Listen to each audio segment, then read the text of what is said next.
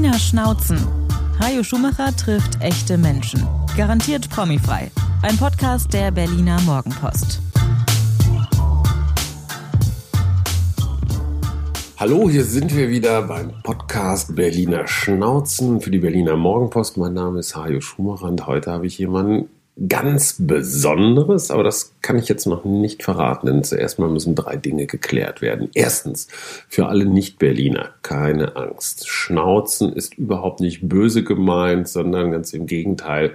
Hier in Berlin so eine Art Ehrenzeichen. Wenn eine Berliner Schnauze ist, der nimmt sprichwörtlich kein Blatt vor den Schnabel. Eine Schnauze kann auch warm und weich sein, die kann manchmal bellen, aber auf jeden Fall ist sie immer ehrlich und echt. Zweitens ganz wichtig, dieser Podcast ist garantiert promifrei.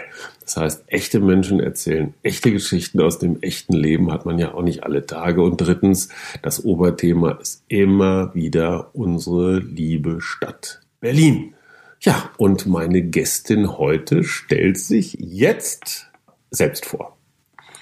Ja, mein Name ist Lissy Eichert. Ich ähm, bin in Nordneukölln zu Hause, in der Nähe vom Hermannplatz. Und dort arbeite ich auch, lebe und arbeite ich als äh, Seelsorgerin in einer Kirchengemeinde.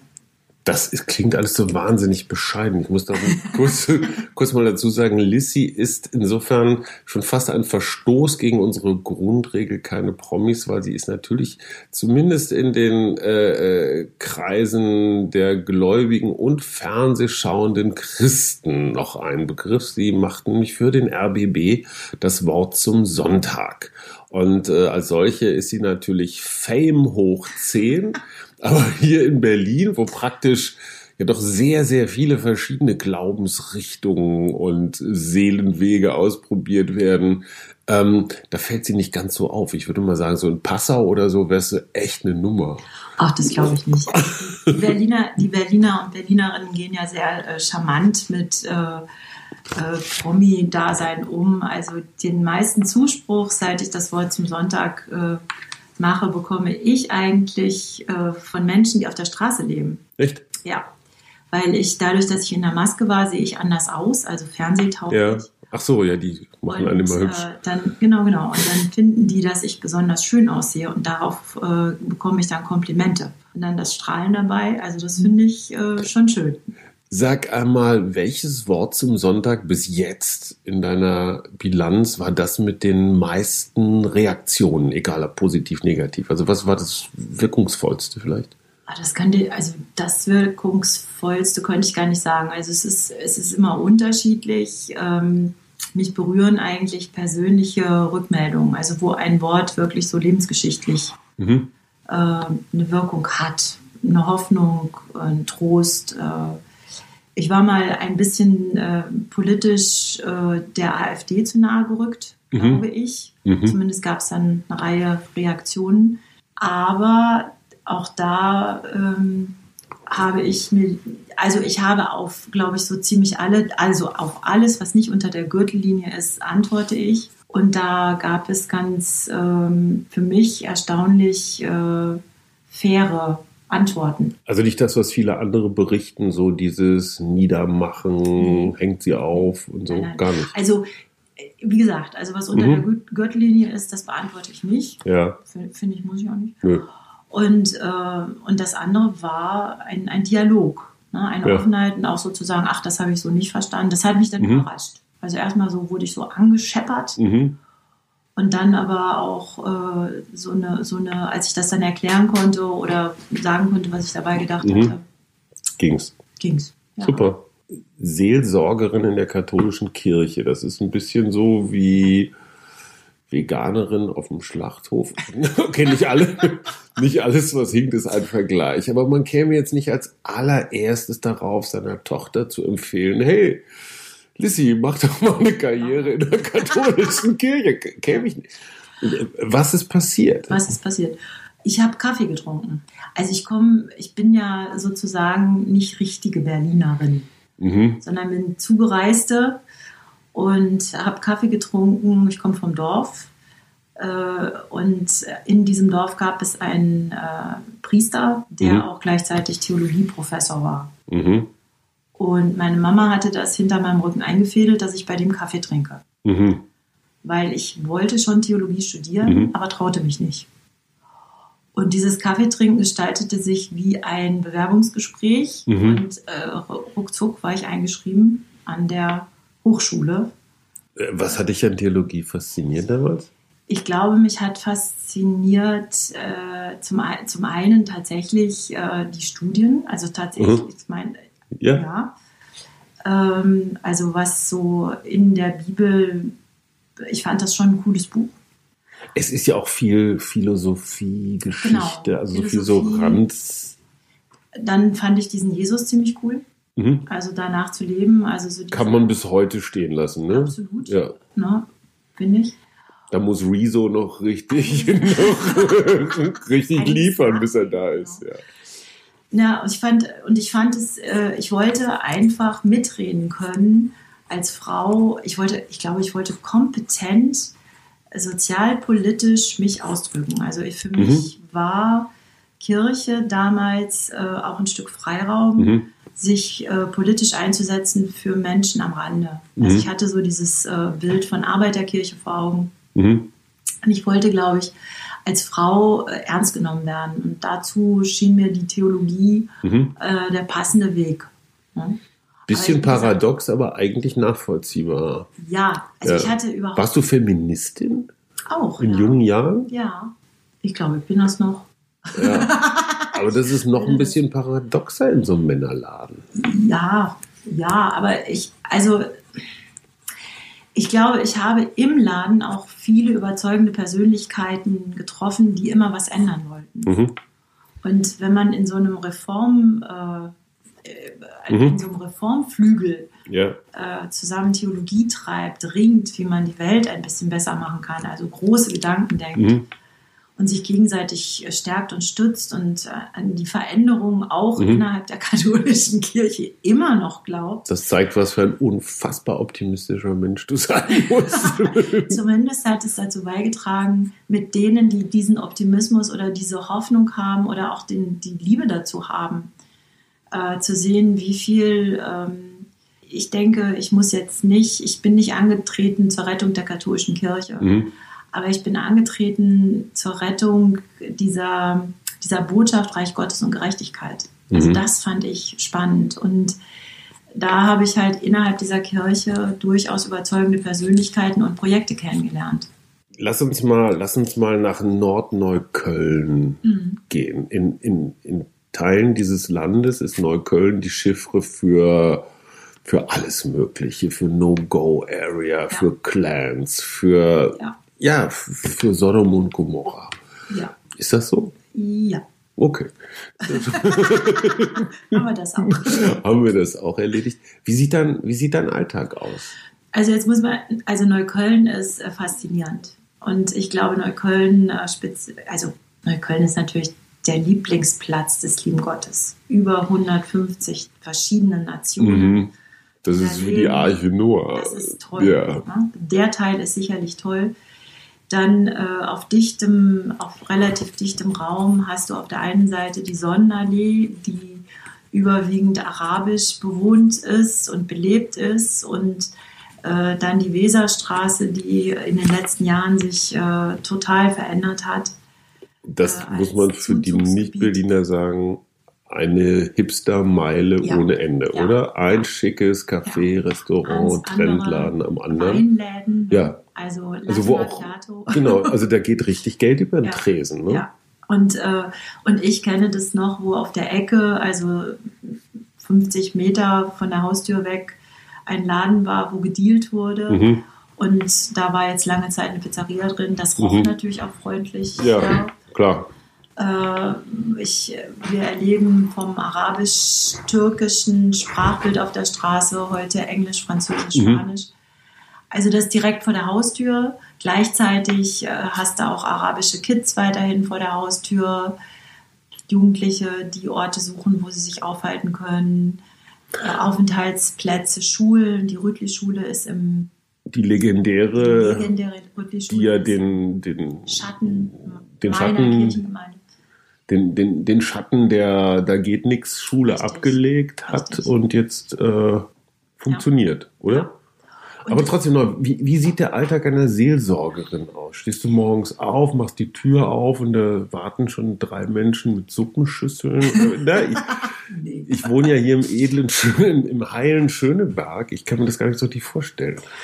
Also ich brauche erstmal Zeit für mich. Mhm. Ich brauche tatsächlich morgens satte anderthalb bis zwei Stunden. Die muss ich haben, damit ich äh, sortiert bin. Da und dann können Pflichten noch so laut noch rufen. So laut rufen. Okay, Also das ist sozusagen so eine innere deins. Meins, genau. So, und wenn ich das habe, dann kann der Tag kommen und der kommt dann auch ganz unterschiedlich mit Terminen. Mhm. So wie heute Morgen hatten wir eine kleine Dienstrunde mit einem äh, Projekt, was ich begleite. Ähm, das eine ist ein Nachbarschaftshilfeprojekt, Mhm. wo ähm, Menschen, die in einer Maßnahme sind, also Mhm. das, was, äh, also nicht auf dem sogenannten ersten Arbeitsmarkt, Mhm. Also Umschulung, genau, Qualifikation. Förderung. Okay. Ähm, Das klingt schon so ein bisschen eigenartig, oder? Frau Eichert, Sie sind in einer Maßnahme. ich bin in einer Maßnahme. Ja. Nein, besser Aber das ist, Also das heißt so, ne? das heißt so. Ja. Förderung auf Arbeit nennt sich Ja. das. Das, was man mit äh, auch unter dem Begriff Hartz IV kennt. Ja. Das macht ihr als Nachbarschaftshilfeprojekt. Das ist ein tolles Projekt. Ja. Ähm, Das heißt, da sind Menschen, Männer und Frauen, Mhm. die anderen Menschen, die bedürftig sind, also sprich, äh, die zum Beispiel eine Wohnung haben, die sie sich nicht renovieren können, weil die Mhm. finanziellen Mittel Mhm. nicht da sind. Mhm. Äh, Wir haben dieses Reno-Team und die gehen dann in diese Wohnung und renovieren die schick. Das sind ehrenamtliche Mitarbeiter deiner Gemeinde, Mischung, Mischung. Also es sind Menschen, die in einer Förderung sind, die das zusammen mit genau, Freiwilligen machen. mit Freiwilligen. Mhm. Und die wiederum werden angeleitet, fachlich angeleitet äh, durch Projektleiter. Also wir haben einen Bauingenieur, der ein Bau- und Reno-Team sozusagen anleitet, Damit das auch damit das ordentlich, ordentlich und wird. sicher und haltbar und Und die, die Menschen, die sich an uns wenden, das sind, äh, wir arbeiten seit vielen Jahren zusammen mit äh, Zufluchtswohnungen für Frauen. ja. Einrichtungen, soziale Einrichtungen, die kürzungsbedingt so einfach die Wohnung nicht mehr renovieren können. Mhm. Ja, wir haben viele, die unter dem Begriff schutzbedürftige Personen laufen, alleinerziehende Menschen, ja, die in, in ihren Wohnungen gerne etwas machen würden, aber das aus eigener Kraft nicht schaffen. Und dann muss man Mhm. Mittel beantragen. Wir haben das Sozialamt, was uns auch immer wieder ähm, nicht nur unterstützt, sondern eben auch sagt, da ist X, Y und Z und es wäre schön, wenn ihr da in der Wohnung mal etwas machen könnt. Wir sind keine Konkurrenz zu Handwerksbetrieben. Und es gibt eine, eine meiner berührendsten Geschichten, die ich nicht selber erlebt habe, aber die spricht so ein bisschen Bände, ist, wo ähm, das Team, das Bau- und Reno-Team äh, von Palotti Mobil ähm, einem älteren Herrn, der über 30 Jahre in einer Wohnung gelebt hat, unrenoviert, Mhm. diese Wohnung renovierten. Und der war immer so ein bisschen nörgelig, ne? war immer Mhm. nicht richtig. Und dann war das, war die Renovierung abgeschlossen, eine Woche lang kein Anruf im Büro. Nach einer Woche meldete er sich Mhm. und äh, der, das Team war schon so, oh Gott, jetzt Mhm. kommt wieder irgendein Anpfiff. Kam kein Anpfiff. Er war so dankbar. Mhm. Er hat eine Woche gebraucht, sich an das Licht in seiner Wohnung zu gewöhnen. Ach komm. Und hat sich eine Woche lang nur gefreut. Und er wollte endlich seine Freude ausdrücken. Und das sind ähm, Begegnungen und das sind Erlebnisse, die so kostbar sind, dass, ähm, ja, dass äh, ich glaube, die Begleitung dieses Projekts einfach bedeutet, wahrzunehmen, wo wir Leben geschenkt bekommen. Jetzt mal so als, als ganz kühler Steuerzahler, Bürger, würde ich sagen, ist das nicht eigentlich Aufgabe des Sozialstaates, einem Menschen, der sich das nicht leisten kann, bei der Renovierung seiner Wohnung zu helfen? Also erledigt ihr da nicht Aufgaben, die eigentlich die, naja, die Gemeinschaft, der Sozialstaat erledigen müsste? Ja, Ja. Ist euch aber völlig egal, weil Ja. muss getan werden. Naja, wir sprechen, wir, wir, wir sprechen von Menschen, die in prekär, prekärer Situation sind. Ja. Also wir sprechen von armen Menschen. Ja, Und wir sprechen von Menschen, die in Lebenssituationen, also Neukölln ist Ja. ja, jetzt schon auch, äh, das Thema Wohnraum ist ein Thema. Von Menschen, die lange in ihren Räumen gewohnt haben und aus persönlichen Schicksalsgeschichten ja da eben einfach nichts, nichts renoviert haben. aber springt da die Kirche, in diesem Fall dein Team, nicht ein, wo Ähm. eigentlich die Gemeinschaft ja, helfen müsste? Ja, aber wir sprechen, ich glaube, eigentlich müsste es Beziehungen geben, Ja, na, eine starke Gemeinschaft, Mhm. die jetzt Mut macht und sagt, komm, wir renovieren mal die Wohnung. Ja. Oder was braucht es, damit ohne dass das in irgendeinem Gesetz. ohne dass das gesetzlich gefasst Ja. wird oder dass der Sozialstaat da gleich geholt wird. Also wir reden im Grunde von Menschen, die einsam sind, Ja, die arm sind, wo wir in Tabuzonen, also ich habe manchmal den Eindruck, dass wir mit dieser mit diesem Bau- und Renovierungsteam tatsächlich Menschen erreichen, die sonst niemand erreicht. Das ist ein Vertrauensbonus, dass die euch überhaupt dass sie uns die reinlassen. Ja, Und äh, ganz nicht selten muss eine Wohnung auch erstmal entrümpelt werden. ja, Also das ist sehr viel Feingefühl und Vertrauensbonus, das- denn die Bewohner sind oft in den Wohnungen noch drin, während renoviert wird. ja, Und äh, das ist, ähm, ja, das dauert alles länger. Das Mhm. ist, ne? Also von daher, wir sind nicht geschwind mit der Geschwindigkeit eines Fachbetriebs, ähm, aber mit der Liebe, die da zum Tragen kommt, das ist schon anrührend.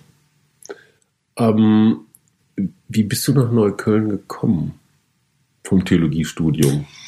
Ähm, ich war ja in diesem, äh, in diesem Pulk von Menschen, die äh, den Traum hatten, die Welt ein bisschen besser zu machen. Und da gab es äh, eine, eine Truppe, wir hatten das Konzept Kirche im sozialen Brennpunkt. Mhm. Und wir haben dieses Konzept in Hamburg und in Berlin, das waren die beiden Städte, an Mhm. den Bischof getragen Mhm. und die Berliner haben dann den Zuschlag gekriegt. die hatten eine Gemeinde Ja, und wir haben die Gemeinde gefragt, ob sie das Konzept will, Kirche Ja. im sozialen Brennpunkt, ja. mit einem sozialen, einem spirituellen und einem kulturellen Pfeiler. Und in Das heißt, Christophorus Du hast praktisch dieses Konzept mit ausgedacht, ausgebrütet genau. in deinem Studium. In eine, genau. Und jetzt setzt du es in der Praxis um, was du Theorie, was ja eigentlich nie funktioniert. Ja, Wesen, ein Wesensmerkmal der Theorie ist Ja, es ja, dass Theorie man sie in die Praxis. Überhaupt nicht umsetzen kann. Ja, aber das ist Aber das ist ja irre. Das heißt, du arbeitest praktisch in deinem eigenen Projekt und, und zeigst, dass es funktioniert. absolut. Wow. Ja. Seelisch, kulturell, sozial. Äh, Spirituell, Okay. spirituell kulturell, kulturell und sozial. Ja. Und ich habe jetzt dieses eine Projekt gehört in den sozialen Bereich. Ja. Aber wichtig ist auch der Dreiklang. der Dreiklang. Genau. Also ihr seid nicht nur eine Sozialtruppe, Nein. sondern ihr seid auch eine Kulturtruppe. Richtig. Es gibt einen kulturellen Bereich, dazu gehören zum Beispiel äh, künstlerische Ausstellungen, Mhm. dazu gehören äh, Kleinkunst, äh, ähm, also es gibt oft Lesungen. Mhm. Du warst ja auch schon da. Ich war auch schon mal da, ja. Entschuldigung, ich habe, entschuldige, dass ich dich unterbreche. Ich habe eines vergessen. Es gehört natürlich an den Anfang dieses Podcasts, dass ich kurz die Geschichte erzähle, wie wir uns eigentlich begegnet sind. Großartig. Ich habe, ich habe eine Zeugin. Wenn ich dummes Zeug erzähle, wird sie mir sofort ins Wort fallen. Und ich weiß von ihr, da hat sie auch überhaupt keine Hemmung. Wir waren gemeinsam eingeladen in einem, in eine Kiez-Fernsehshow von Simi, Simi Will. Und da waren wir beide Gäste. Ja. Ich weiß gar nicht mehr, warum ich da war. Wahrscheinlich, weil tausend andere Leute ab, weil tausend andere Leute abgesagt haben. Und Lissy war natürlich da, weil sie als Seelsorgerin in Neukölln, ja, es war eine Neuköllner Show und du, du gehörst da so hin wie, wie Franziska Giffey eigentlich. Die war, glaube ich, auch noch mit dabei, ne? Äh, Da war Franziska das Giffey war später. Also es war eine spätere Also, Sendung. Auf jeden Fall passierte dann etwas, ja, das kann man nur eine himmlische Fügung nennen oder irgendwie bei Maradona heißt es, glaube ich, die Hand Gottes. ich weiß nicht, ob das theologisch alles so okay ist. Auf jeden Fall haben wir uns, soweit das, soweit das erlaubt ist, haben wir uns, glaube ich, ineinander verliebt. Und äh, seitdem, ich finde es immer so süß, wenn Lissy rot wird.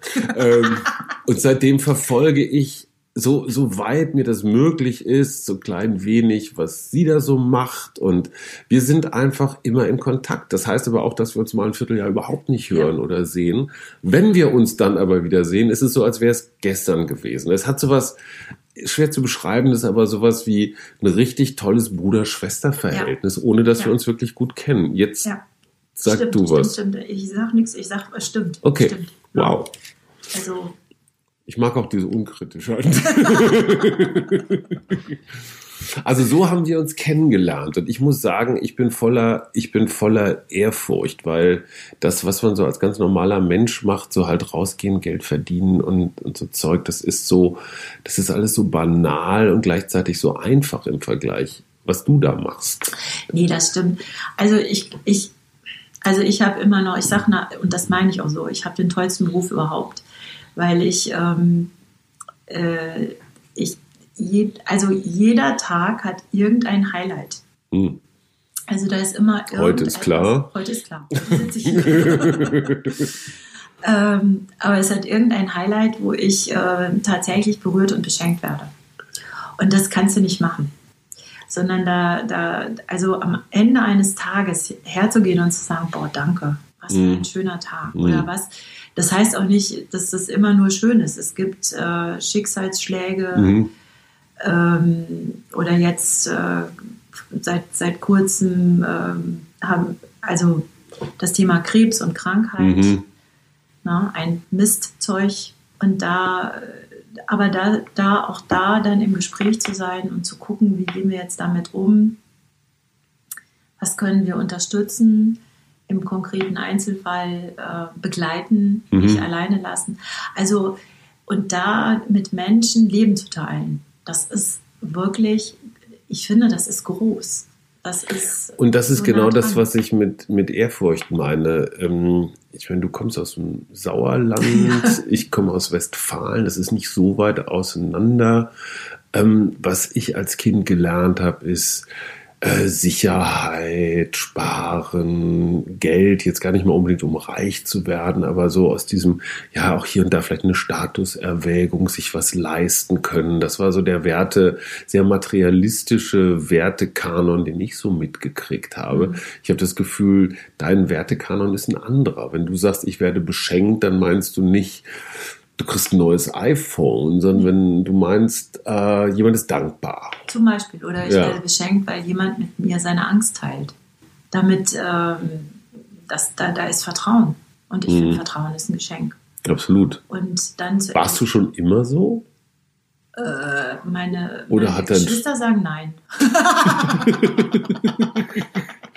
Den hast du bei den Nachtisch weggegessen. Gab es also, irgendein Erlebnis, warum du so geworden bist oder das dein wahres Ich? Ich glaube, ich glaube, dass das gar nicht so besonders ist. Ich glaube, dass du genauso tickst, nur dass wir das vielleicht nochmal unterschiedlich äh, leben. Also äh, Lebensmöglichkeit, so. Lebensmöglichkeiten haben. Also ich glaube, ich glaube einfach, die, es ist, war ich schon immer so, ja, ich wollte immer schon mehr ein bisschen Robin Hood sein, mhm.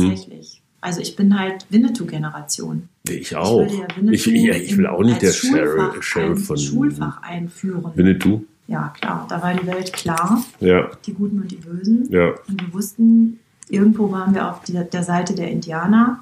Das hatte eine Botschaft. Also, und, und ich glaube, dass. Ähm, und heute bin ich mit Menschen unterwegs, die ähm, vielfach zu einer Wunde stehen, sage ich mal, oder zu einem Lebensbruch. Und an diesem Lebensbruch und an dieser Wunde einfach ihre Stärken zeigen. Und äh, das, äh, das, das, da werde ich so mit hineingenommen. Also das ist, war ich schon immer so. Hm. Wird man vielleicht. Also es gab jetzt nicht das eine Schlüsselerlebnis, was weiß ich, du hast den also Abgrund. Wie Paulus, ne? Irgend, ja, genau. So. Vom Himmel. Ja, der, der Dornbusch oder Dornbusch Meer hat sich geteilt. Oder? Ja, also äh, doch gab es auch, aber nicht so. Also bei mir gab es eher so, äh, ich hatte einen Schulweg als Kind von mhm. zwei Kilometern etwa. Geht aber wahnsinnig aufregend los. Ja, ja, die, total. Und auf diesem Schulweg hatte ich den Eindruck, Mhm. es spricht mit mir. Wow. Also ich hatte, ähm, ich hatte irgendwie, ich hatte, ich war, hatte immer Schiss auch vor, vor Mathe und so und ich weiß noch am, am Schuleingang, ich wurde auch öfter mal verdroschen. Von anderen Das- Schülern. Ja, das war so, das war jetzt nicht, traf mich, traf Ja. auch andere. Also es war jetzt nicht unbedingt, Schule war nicht unbedingt meine Mhm. erste, Mhm. meine Lieblingsbeschäftigung. Mhm. Grundschule. Mhm. So, und auf dem Weg dahin, nach diesen zwei Kilometern, konnte ich vor der Schule immer alles besprechen. Mhm. Und ich hatte den Eindruck, es redet in mir. Mhm. Also ich kriege so eine Antwort, ich kriege so Mhm. einen Begleitschutz. So. Mhm. Und weil das ein bisschen bekloppt war, habe ich das nicht erzählt. Ja, Man redet ja auch nicht drüber. klar. Jahre später im Studium lerne ich die Sache mit dem Heiligen Geist. Ja. dass es eine Art Beistand gibt. Und äh, ich habe dann wieder, ich habe ein Jahr in England studiert, Mhm. habe dann äh, sehr viel gelernt über das, ähm, wie man mit dem Heiligen Geist äh, in, in einen äh, geerdeten, sehr normalen Kontakt kommt, Mhm. ähm, Dialog lernt, äh, ohne dass das komisch wird. Fachfrage für jemanden, der das nicht kann. Ist dieser Heilige Geist, ist das etwas in mir, was Ja. ich aktivieren muss? Oder ist das irgend, irgendwas, was auch mit dem aus dem Außen kommuniziert? Also Oder ist das eine blöde Frage? beides, gar keine, Ja. gibt keine blöden Fragen. Mhm. Also Heiliger Geist ist ähm, äh, die schlichte Erklärung ist, äh, ist Liebe. Und Liebe ist in dir drin und um dich herum. Ist das sowas wie die- Gewissen? Nee, Okay. das ist Beziehung. Also Okay. Heiliger Geist in meiner, also in Mhm. meinem Glauben ist, glauben wir ja an einen Gott in drei Personen Mhm. und der Heilige Geist oder konkreter die Heilige Geistin, ist Mhm. nämlich in der Bibel wird von der Ruach gesprochen. Mhm. Ähm, das ist die Liebe, die wir spüren, Ja. also eine Beziehung. Okay. Das ist eigentlich spannend, wenn man in dieser Beziehung unterwegs ist Ja. und ähm, Orientierung findet, Hoffnung.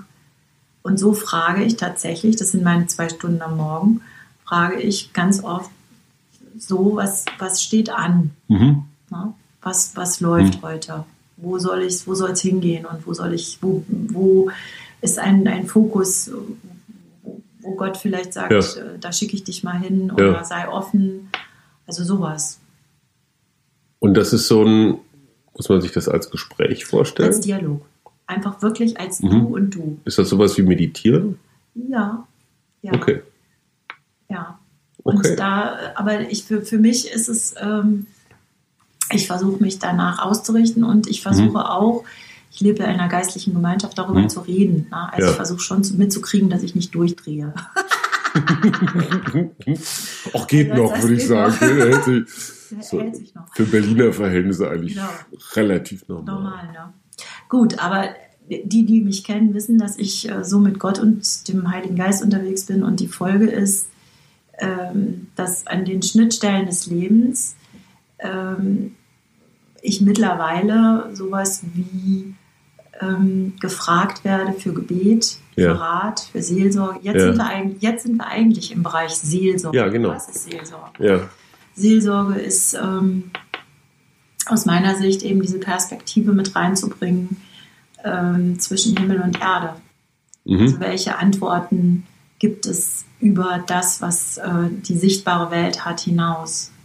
Und wie kann ich mein Leben vielleicht mit einer Perspektive, wo Gott die Liebe ist, Mhm. äh, nochmal anders ausrichten?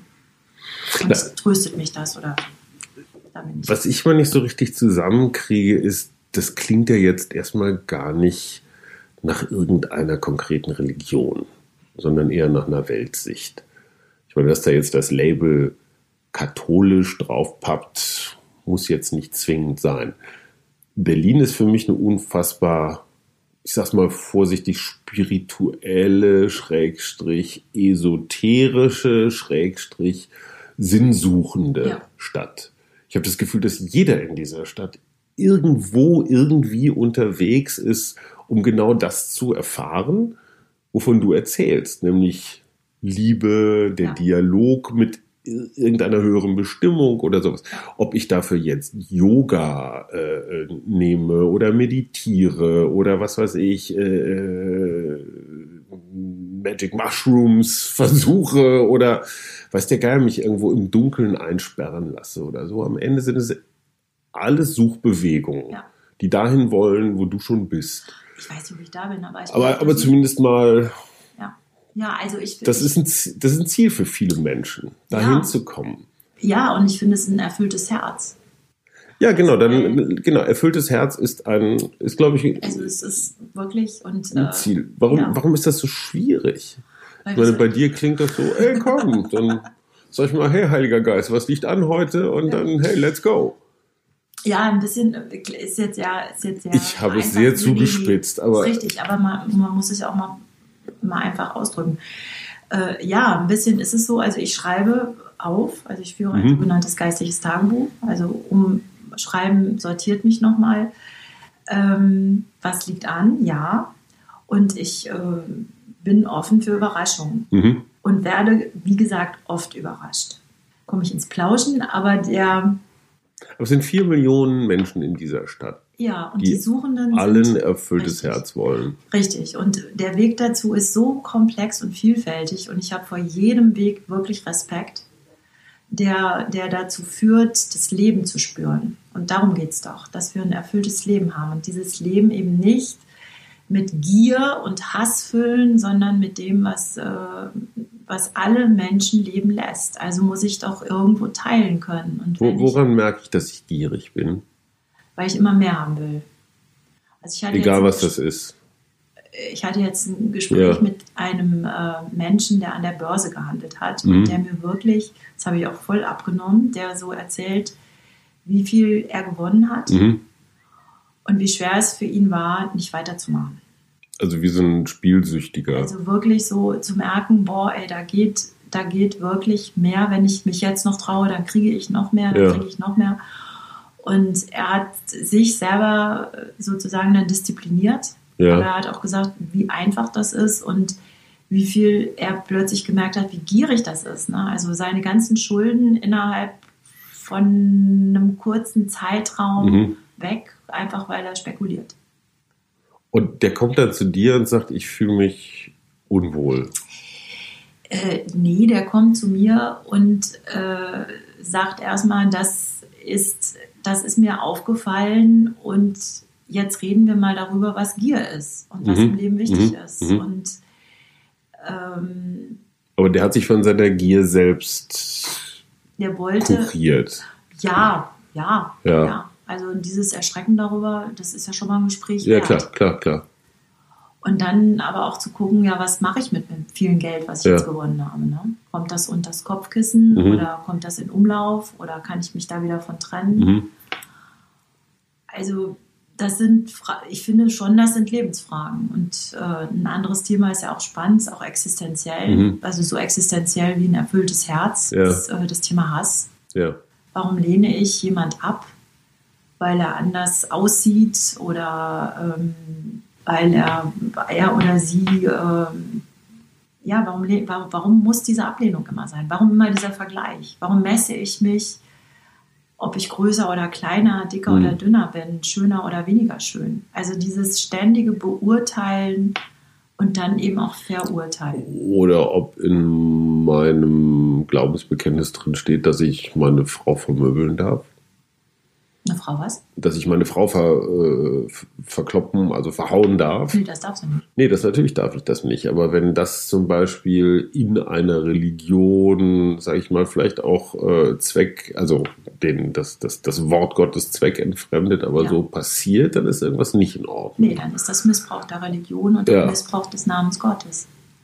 Und Absolut ich will weder Gier noch Hass irgendwie kleinreden oder relativieren, aber ich habe Verständnis für Menschen, die in Gruppen oder vielleicht auch Familien sozialen Umfeldern aufwachsen, wo ich das vielleicht als Kind eingetrichtert kriege. Zum Beispiel, je mehr Geld, je mehr Statussymbole, desto wichtiger bist du. Ne? Das, ob das das dicke Auto, die dicke Uhr, jede, jede, jede Gesellschaft hat da ihre eigenen Codes, aber egal. Und Hass ist so ähnlich wenn ich von meiner Familie mitkriege, ey, die da drüben auf der anderen Straßenseite, die machen das so. Ich finde es schwierig, mich dann selbst als erwachsener Mensch davon zu befreien, weil ich halte das für normal. Ich bin so groß geworden. Ja. Diesen Schritt zurückzutreten und zu sagen, huch, ich bin Produkt oder zum Teil jedenfalls Produkt meiner Umwelt, meiner Erziehung, meiner, meines, meiner Umgebung, das ist ein großer Schritt.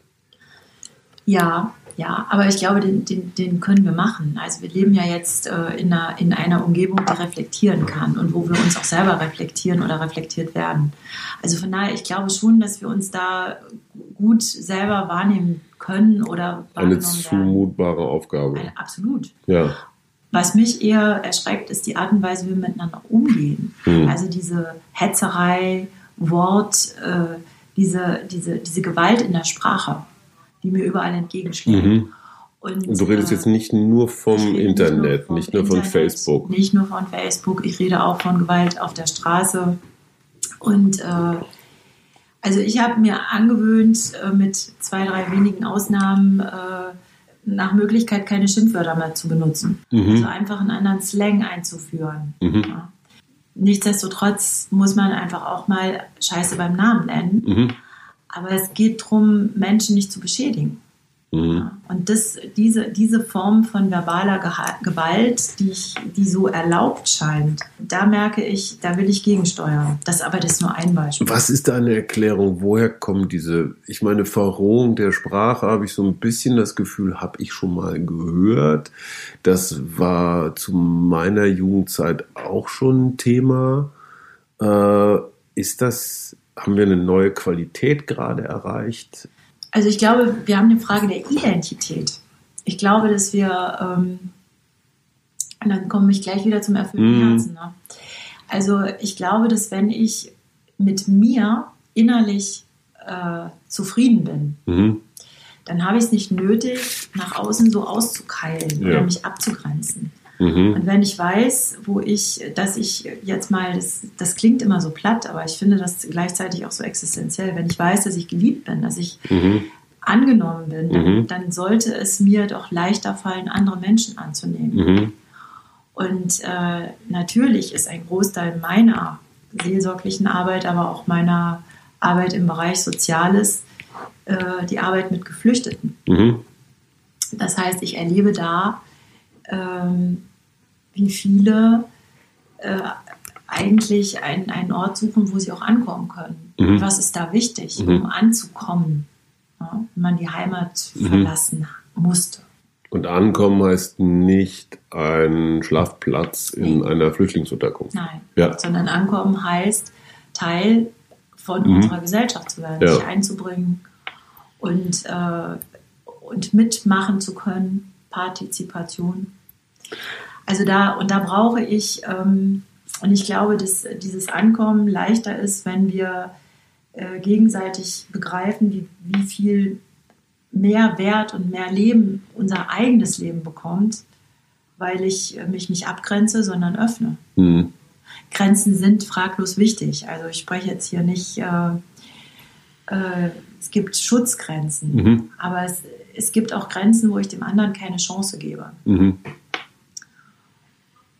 Und ich erlebe, wie gesagt, in meiner Arbeit ist es eher so, dass ich die Vielfalt unterschiedlicher Menschen, Kulturen, Denkrichtungen, auch Glaubensrichtungen als, als Gewinn erlebe, wenn die Tonalität stimmt. Mhm. Also wenn wir wirklich uns austauschen und begreifen wollen, was bringt in deinem Leben Sinn, Glück, Liebe, was lässt dich, was, was lässt dich wirklich auch dein Verhalten ändern. Jetzt kommt so ein junger, lass uns im Klischee bleiben, jetzt kommt so ein junger Mann und pöbelt da so rum und ähm, verbreitet Hate Speech, wie es neudeutsch heißt. Wie reagierst du dann? Setzt du dann so deinen heiligen Blick auf und, und Verströmungssanftheit. Ich meine, Ströme Sanftheit, nee. jetzt ganz praktisch, so wie ich, ich stelle mir das so irre schwierig Ist vor. Ist Ja. auch, also es kommt sehr auf die Situation an, aber ich, ich bin tatsächlich, ich mische mich ein. Ja. Also ich spreche an. Also ich, äh, also manchmal mache ich einen auf doof und sage so, verstehe ich nicht Aha, und lächle. okay, Aber man muss gucken, wie die Situation ist. Ne? ja. Aber ähm, es ist, äh, wenn ich es mitkriege, es ist, äh, ich, ich kann das nicht unkommentiert lassen. Mhm. Aber es gibt natürlich auch Situationen, wo ich mich damit nicht in Sicherheit bewege. Bist du schon mal angegriffen worden? Ja. Also richtig so körperlich massiv? Ja. Okay. Und wie sortierst du dich dann wieder, dass du an, weiter an das Gute glaubst? Also äh, diese, diese körperliche Attacke war, ich bin von einer Kindergang vom Fahrrad geholt worden.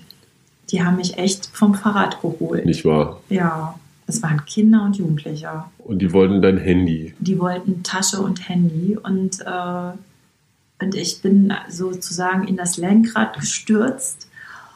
Und der jüngste von denen, also der, wegen dem musste ich sozusagen stoppen. Mhm. Der war vorgeschickt worden und dann musste ich bremsen. Und dann standen alle um mich rum und so schnell konnte ich gar nicht gucken.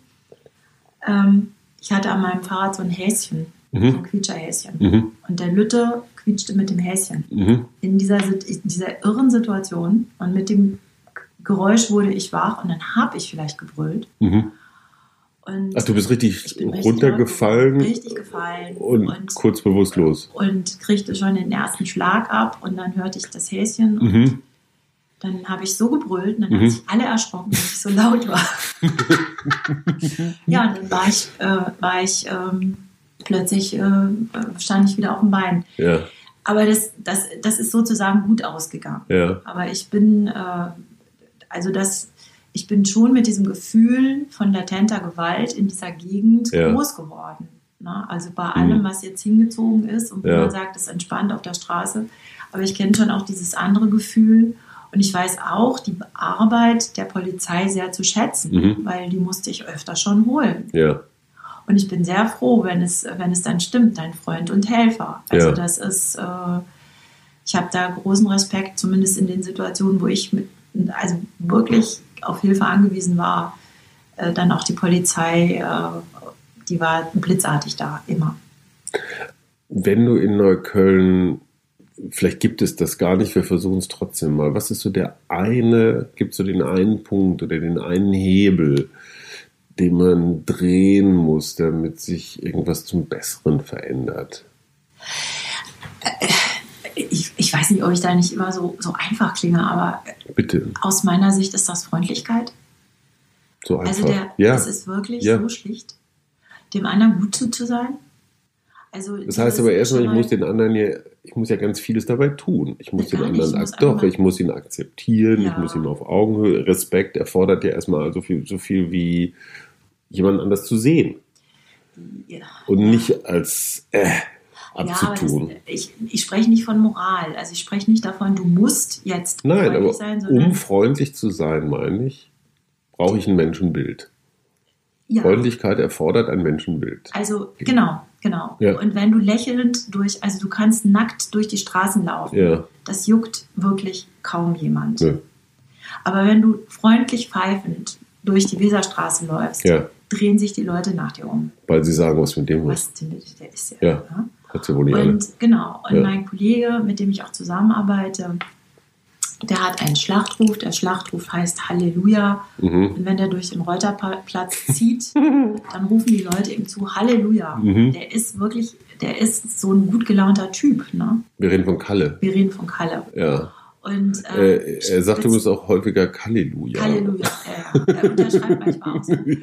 Und das ist, also die Leute, die mögen, viele mögen den, ja, äh, weil der gute Laune hat Ja. und weil er sie zum Lachen bringt. Ja. Und dann vergisst man schon mal, dass ich eigentlich schlecht gelaunt war und den Typ nicht leiden kann. Und ich glaube, das ist also auf dieser Basis, sich freundlich zu begegnen, auf sich gegenseitig zu helfen. Ich musste mal eine Zeit lang an Krücke laufen, ne? ja. äh, Gehhilfe, Mhm. also an einer Gehhilfe. Mhm. Und äh, ich war, ich fühlte mich sicher in Nordneukölln. Weil du bewaffnet warst. Nein, ja, weil ich auf diesen, an diesen Gehhilfen Ja. die, die arabische Community Ja. mir so respektvoll entgegenkam, Ach komm. dass ich gedacht habe, hier kannst du ohnmächtig werden, die helfen dir immer. Ja, Also ja, dieser Respekt vor einer Frau an Gehhilfen. ja. Ich hatte, also ist manchmal schwieriger mit dem Fahrrad Also durchzukommen. aber ohne, Ge- Gehhilfen ohne. Gehhilfen wäre okay, verstehe. Aber das Aber- hat was mit, mit, mit, das hat was mit äh, Respekt, mit Ja. Klima, mit ähm, Wertschätzung zu tun. Und ähm, Gewalt ist nicht. Ja. Also es sind so wirklich so Basics im Umgang. Und wenn wir diese Basics wieder beherzigen, warum sollte dann das Klima nicht so sein, dass wir ähm, nicht hassen Und müssen alles andere auch irgendwie gebacken und kriegen. alles andere gebacken kriegen? Wir haben doch wirklich ganz andere Probleme in der Welt zu Mhm. rocken. Na?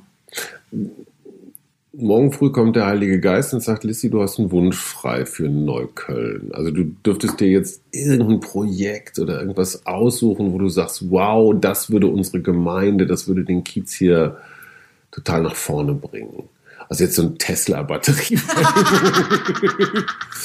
nee, aber äh, hast du einen Traum? Oh, ich habe mehrere Träume. Aber jetzt Aber mal so jetzt das konkret, ähm, Abgefahrenste. Oh. Äh, das abgefahren. Also ich hätte gerne immer noch eine Universität, wo Geflüchtete unterrichten, Ja, wo wir voneinander lernen. ja, Ähm, ich habe am Anfang von Schule gedacht, aber Schule, also wenn ich groß denke, dann hätte Mhm. ich gerne Uni. Mhm. Also wo wir wirklich verschiedene Fachbereiche lernen. Menschlichkeit gehört dazu, Mhm. aber auch Kompetenzen Mhm. austauscht und voneinander lernt und lehrt. mhm. Ähm, aber jetzt auf die, äh, auf, die, auf die Erfahrungsebene, ich glaube, ich würde, ähm, ich würde Jugendlichen mehr Ausbildungsmöglichkeiten ermöglichen wollen.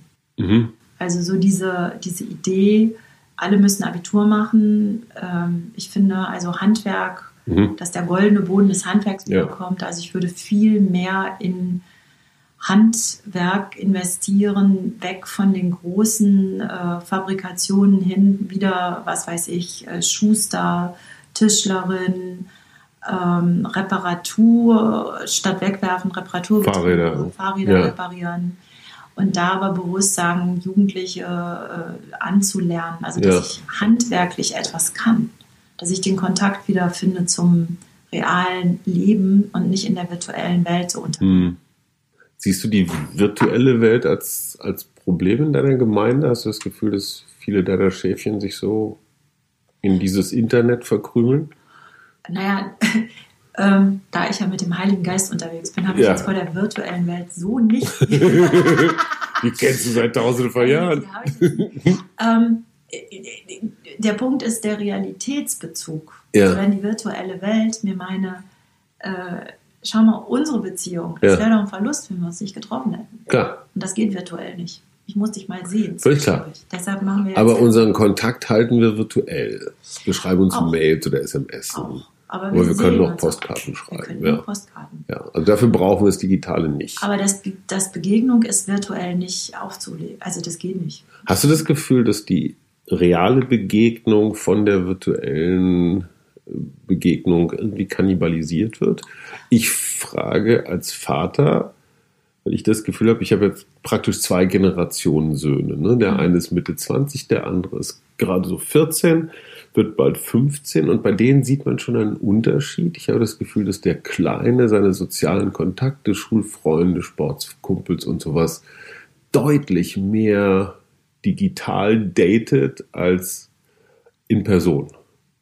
Also die können auf WhatsApp in einer Art und Weise connecten, wo ich mir mal denke, hm, ersetzt es das echte jetzt oder, oder nicht? Ein bisschen. Also ich würde Ja. vermuten, ein bisschen ist es Ersatz, aber und deshalb, äh, ich fahre ja einmal in der Woche für mich persönlich Survival-Training, Mhm. aber ich habe ein Upgrade. Einmal im Jahr fahre ich eine Woche Kinderferienfreizeit. Mein Upgrade ist, ich darf in die Küche Ich muss nicht mehr in den Wald. Moment, ganz kurz, du bist ja nicht als Teilnehmerin, sondern als äh, Im Leitungsteam. Im Leitungsteam. Und jetzt Und du stehst in der Küche. Mittlerweile darf ich in die Küche. Und darfst, Möhr, darfst tonnenweise Möhren herrlich, häckseln. herrlich, super, Echt wahr? echt wahr. Und äh, Ich glaube, da würde ich mal gerne mitkommen mit dir in der Küche. Da dass hätte ich, ich glaube, wir hätten echt viel Spaß, miteinander, Es ist oder? Total Spaß. Es ist wirklich eine Woche klasse. Und ähm, auf jeden Fall, was an dieser Woche so mega cool ist, äh, wir sind jetzt, letztes Mal waren wir mit äh, fast 70 äh, Kindern und Jugendlichen aus Mhm. Neukölln eine Woche im Harz. Mhm. Und äh, an dieser Woche ist so mega toll. Ähm, du hast eine Woche Großfamilie, Mhm. du hast richtiges Essen, Mhm. also richtig gekocht. Mhm. Also so mit. Was für so viele Kinder. Früher, für viele. Also eine Kartoffel aus einer Kartoffel Ja. geschält und so und Möhrchen noch gerieben. Nicht selbstverständlich für alle. Nee, nicht Okay. mehr. Und äh, es gibt warmes Mittagessen. Mhm. Es gibt, es gab jetzt äh, klimabedingt leider kein Lagerfeuer. Ja. Aber mit den Kindern am Abend noch mal eine Runde zu machen, Mhm. zu singen, Mhm. Das live zu haben. Ja. Die vergessen ihre Handys Ja. die vergessen, die finden das total klasse. Ja. Und wir haben mittlerweile äh, Generationen ähm, von äh, Kindern, die selber als Leiter, Leiterin mitfahren, Mhm. äh, zum Teil selber schon Kinder haben, die Mhm. immer noch gerne mitfahren, weil die in dieser einen Woche so dieses Leben in der Natur, Mhm. miteinander in der Begegnung, Mhm. gerne mit Lagerfeuer, aber ersatzweise auch ein paar Kerzen, Ja. die Gemeinschaft. Und ihr Also müsst das nicht die ganze Zeit. Programm machen und Freizeitpark und Rafting Nein, und nein. Also wir machen einen halben Tag, einen halben Tag Programm, Ja. ein halber Tag ist frei. Und dieser, dieser freie Teil ist dann vielleicht wirklich spazieren gehen Ja, bis zum See ja, und wieder zurück. Essen ist wichtig, ja. Gemeinschaft ist wichtig. In der Gut. Natur sein ist wichtig. Gemeinschaft heißt aber nicht Event, Nee, nicht Event. sondern heißt einfach nur zusammen sein. zusammen sein. Und zusammen sein und ähm, schon auch, wie gesagt, ein bisschen Programm, also Ja. sonst ist ja langweilig. Klar, ein bisschen Uno spielen. Äh, aber äh, Gemeinschaft heißt auch hier klassisch hier Schnitzeljagd durch den Wald. ja, klar. Ja, deshalb bin ich ja froh, ich darf in der Küche sein. Mhm. Oder die legendäre Nachtwanderung Ja. gehört natürlich auch dazu. Klar. Aber da, da, da erlebst du was. Ja, absolut. Da erlebst du was. Und wir haben immer auch, äh, in meiner Gemeinde wird Kirchenasyl gemacht, wir haben immer auch Menschen aus dem Kirchenasyl mitgenommen. Also das, da hast du eine große Familie. Ähm, wie würdest du dich eigentlich selber bezeichnen bei dem, was du machst? Wie heißt dein Beruf? Der ja auch Berufung ist. Also mein Beruf ist, äh, der offizielle Titel ist Pastoralreferentin. Ich bin Mhm. Das tatsächlich klingt so ein bisschen, nüchtern, ne? ja, klingt jetzt auch nicht so richtig, als ob du schon ganz oben auf der Karriereleiter angekommen wärst. Weißt du, Hajo, ich habe nie, nie nach Karriere geschielt. Also ich glaube, wenn, dann war mir eher wichtig, dass sich die Dinge bewegen. Und äh, also der Beruf der Theologin, weil Mhm. wir ja noch nicht so weit sind, Ja. dass Frauen die, die Zulassung zu den Ämtern haben. Erlebst du das noch? Du bist jung, du bist robust. Super. ähm, Kriegst du das noch mit, dass, Ähm, dass, dass also- Rom, der Vatikan, das zulässt, dass du eine Gemeinde ganz alleine leiten darfst? Ich weiß nicht, ob ich darauf warte. Ich glaube, dass, äh, ich glaube, dass sich im Moment in meiner Kirche bewegt sich unglaublich. Wir sind total im Umbruch. Ja, Und äh, ich glaube, dass es darauf ankommt, äh, miteinander, aber nicht darauf zu warten, dass es da Erlasse gibt, mhm. sondern zu gucken, wo brauchen Gemeinden jetzt äh, Gemeindeleitung, wo Mhm. braucht es spirituelle Begleitung, wo braucht es äh, Menschen, die Gottesdienste feiern können. Und wer welchen Titel hat, Ist ist, jetzt egal. mal, Ist doch wo ich finde das auf eine sehr angenehme Art und Weise pragmatisch. Also es ist, der Titel ist wurscht. Zum Schluss haben wir noch fünf schnelle Fragen, Okay. die sich natürlich um Berlin drehen. Was findest du super toll an Berlin? Das Fahrrad. Fahrradfahren, fahrradfreundliche Stadt. Schon, oder? Ja. Ja, finde ich auch. Was magst du überhaupt nicht an Berlin? Äh, die Übervölkerung und die Nachdichtung im Bauen. Okay. Wenn du einen Tag lang Königin von Berlin wärst, was würdest du, was wäre deine zentrale Entscheidung? dass Obdachlose und Arme und Geflüchtete diesen Tag einmal sagen dürfen, was sie wirklich wollen und brauchen. Mhm. Dein Lieblingslokal, Kneipe, Restaurant, Bar? Oh, wow. Äh, gibt es gar nicht. Okay. Weil es so viele, weil so viele, viele sind. sind. und wenn du dich mal von diesem dauernd heilig und so, wenn du dich mal richtig so erholen willst, dir was gönnen willst, was machst du dann? Ich glaube, ich sitze an einem Baum. Wirklich. Super. Ich sitze an einem Baum und habe ein Getränk dabei mhm. und mach nichts. Und wo der Baum steht, ist eigentlich. Egal. Hauptsache ja. ruhig und schön. Also gibt es ruhige und schöne Bäume in Neukölln? Ja. Aber du verrätst nicht wo, nee. weil sie sollen ja schön und ruhig bleiben. Liebe Podcast-Fans, ich bin wahnsinnig immer wieder gerührt, ähm, mit diesem Menschenkind zu reden und mich zu treffen, Lissi Eichert, äh, für den Fall, dass Sie länger nicht mehr das Wort zum Sonntag geguckt haben. Müssen Sie auch nicht jedes Mal, aber dann, wenn Lissi spricht, äh, da kriegen Sie so ein bisschen mit, was das, was das für jemand ist und äh, ja, wir könnten noch zwei Stunden weiterreden, tun wir aber nicht. Vielleicht kommst du einfach nochmal. Ich freue mich auf unser nächstes Wiedersehen und sage vielen Dank, Lissy Eichert. Danke. Berliner Schnauzen. Hajo Schumacher trifft echte Menschen. Garantiert promifrei. Ein Podcast der Berliner Morgenpost.